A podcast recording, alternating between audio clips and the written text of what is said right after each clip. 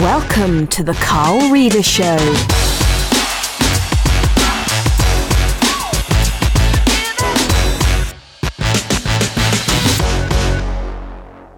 Hello and welcome to the Be Your Own Boss podcast, and today I'm delighted to be joined by Carrie Green. Now, not only is Carrie a best-selling author of She Means Business, she's also an entrepreneur in her own right and has built the Female Entrepreneurs Association.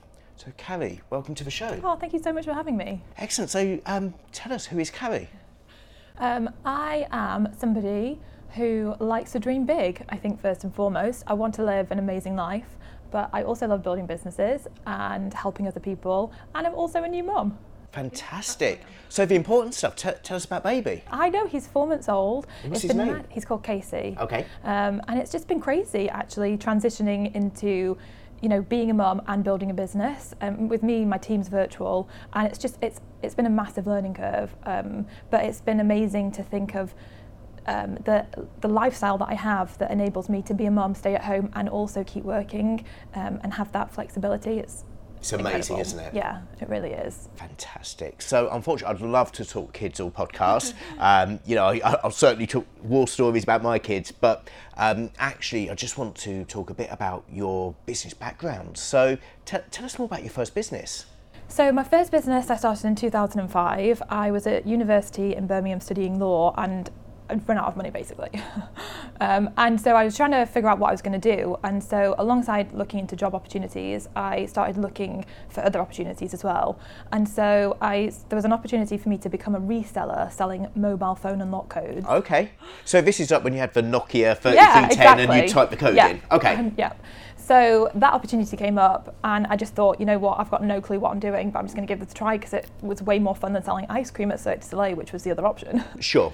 And so I literally just was like, well, I have to figure this out. How am I going to make a website? How am I going to get people to the website?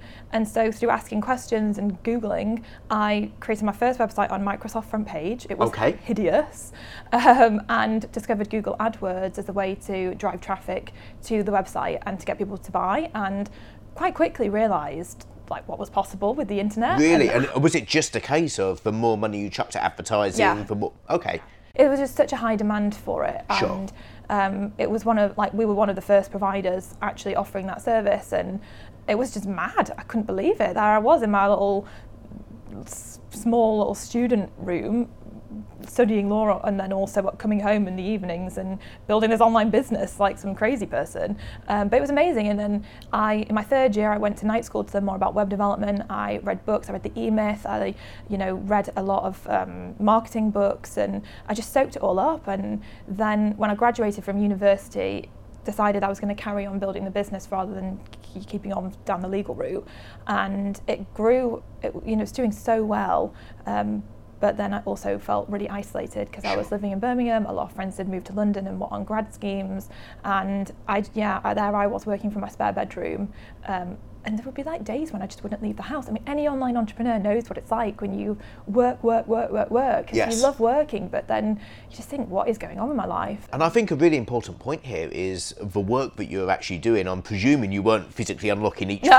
phone time after time, yeah. but but work insofar as finding new ways of promoting. Yeah. Was that the day yeah, job? So, yeah, exactly. So it was looking into m- moving beyond Google AdWords into S E O and to all these different things that we could try out. So for, we did YouTube videos, we got, you know, customers to send in testimonials and sorting the website out. So yeah, just doing all of that kind of stuff. And it was amazing, and I loved learning about it, but I just felt really isolated. And I had loads of guy friends that ran businesses, and when I would go networking, I'd go network with, networking with them. And as much as I loved that, they would always, you know, go out for a beer, and sure. it was different. It is different. Like, like, let's be honest about it. And there's nothing wrong with that. It's perfectly fine.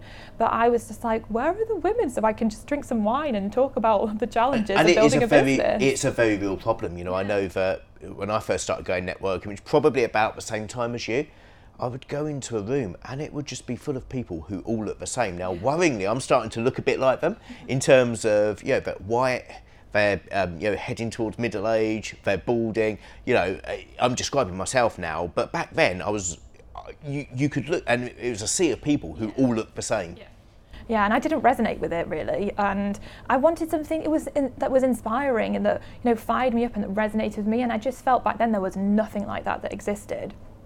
So in two thousand eight, I actually came up with the idea for the Female Entrepreneur Association, or to create a platform to connect women.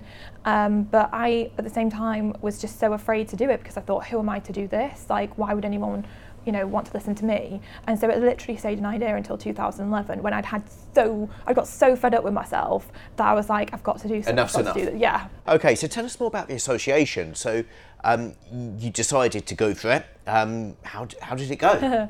um, so yeah, I decided to just commit to doing it. And it was just a commitment to see what would be possible if I just tried to create a platform that would inspire and empower women and bring women together.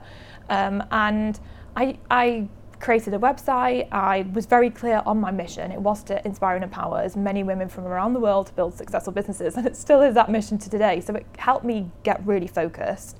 Um, and then it was just really about, how do I get this message out there to the people who would be interested in hearing it and being part of this? And so I just used social media, like LinkedIn at the beginning, sure. and Facebook, and just used those platforms to drive awareness of what I was doing. And and I also networking offline, like I was networking so much up and down the train to London like a yo-yo.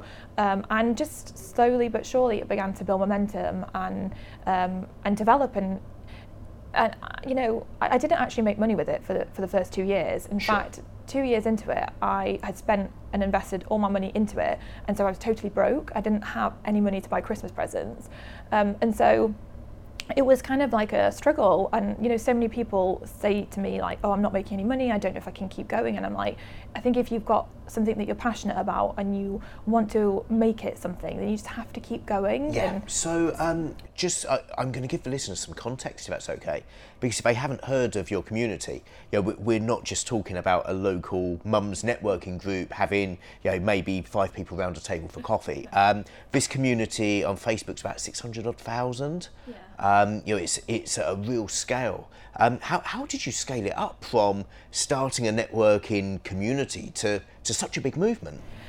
Um, I think it was through being really clear on that mission, and therefore being able to attract the right people. I knew who I was trying, who I was speaking to, and so I was trying to do something that would have such an impact that they would want to go and tell other people sure. t- uh, about how amazing it was. Um, and then, you know, aside from that, really just utilising social media. So there's a lot of noise with social media. There was back then and there is now, and I think that it's so easy to feel like you want to do everything and be everywhere. And I and I realised, you know, like with my first business, my focus at the beginning was Google AdWords, and so I figured out how to become amazing at Google AdWords.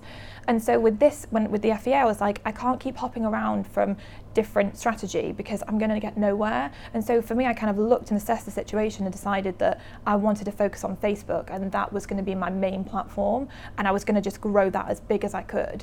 And so by doing that, it forced me every day to focus on, well, how can I grow this? How am I going to actually make this work?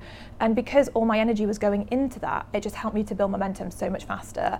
And so I just discovered different ways to create engagement and to get more followers. And then I discovered Facebook AdWords, uh, yeah. Facebook AdWords, Facebook ads.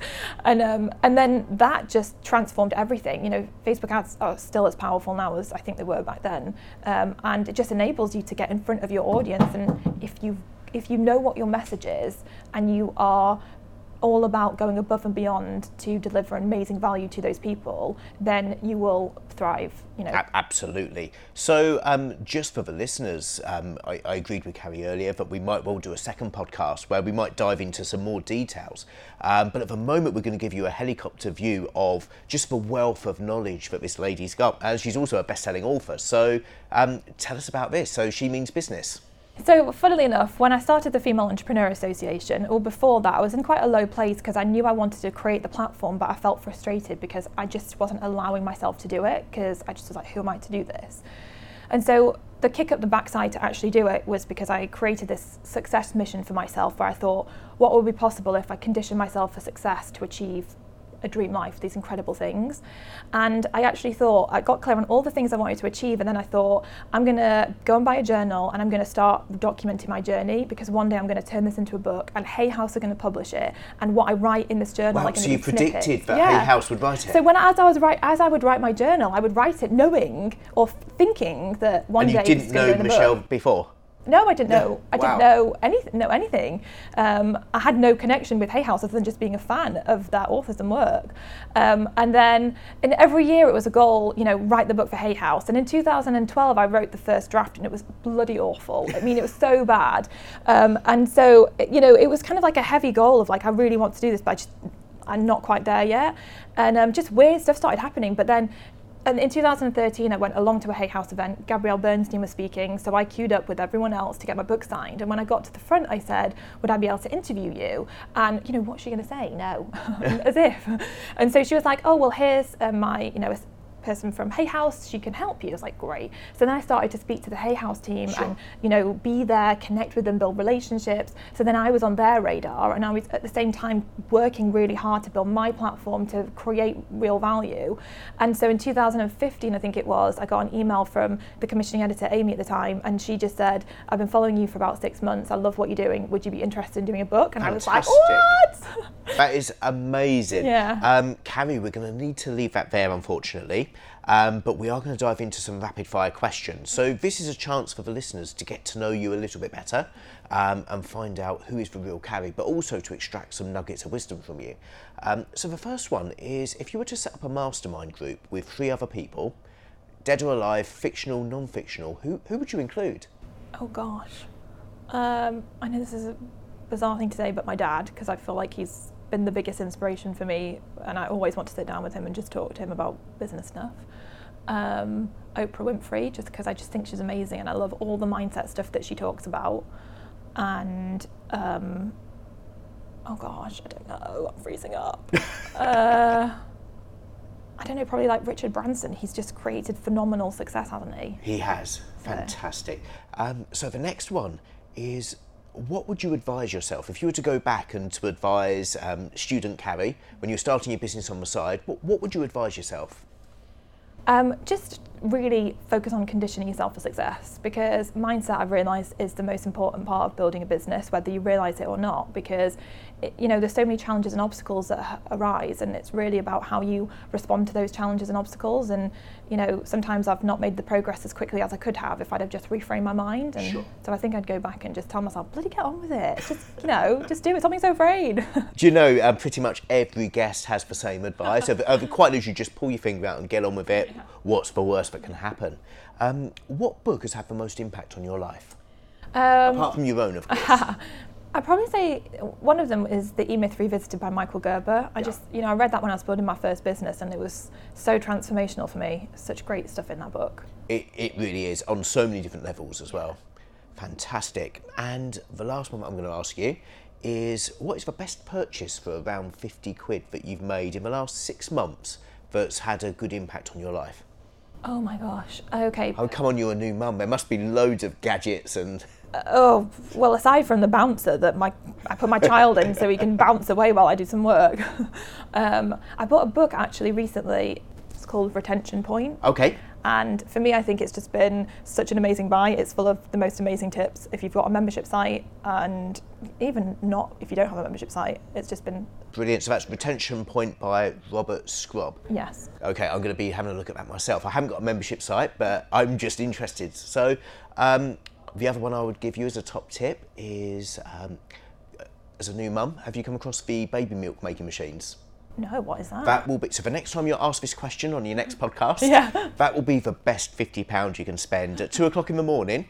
Um, my wife and I bought one when Junior was about two months old, and rather than mixing up the bottles and so on and so forth, it's like an espresso machine for babies. Oh, wow. You put the bottle underneath, click the button, and it makes it. What? That's Top tip. Amazing. Great, thanks for that. um, Carrie, listen, it's been amazing. We've had some uh, a great overview and some great tips. Where can the listeners find out more about you? Um, over on the website, female entrepreneur association dot com, or on Instagram, it's at I am Carrie Green. Probably. Brilliant. Carrie, it's been an absolute pleasure. Oh, thank, thank you, you so much. Thank you for listening to The Carl Reader Show. If you enjoyed it, please subscribe and tell your friends. This podcast was brought to you by our sponsor, D and T Advisory, helping you unlock the magic in your business by adding value, not numbers. Find out more at w w w dot team dash d t dot com. QuickBooks, helping U K small businesses stay on top of their finances.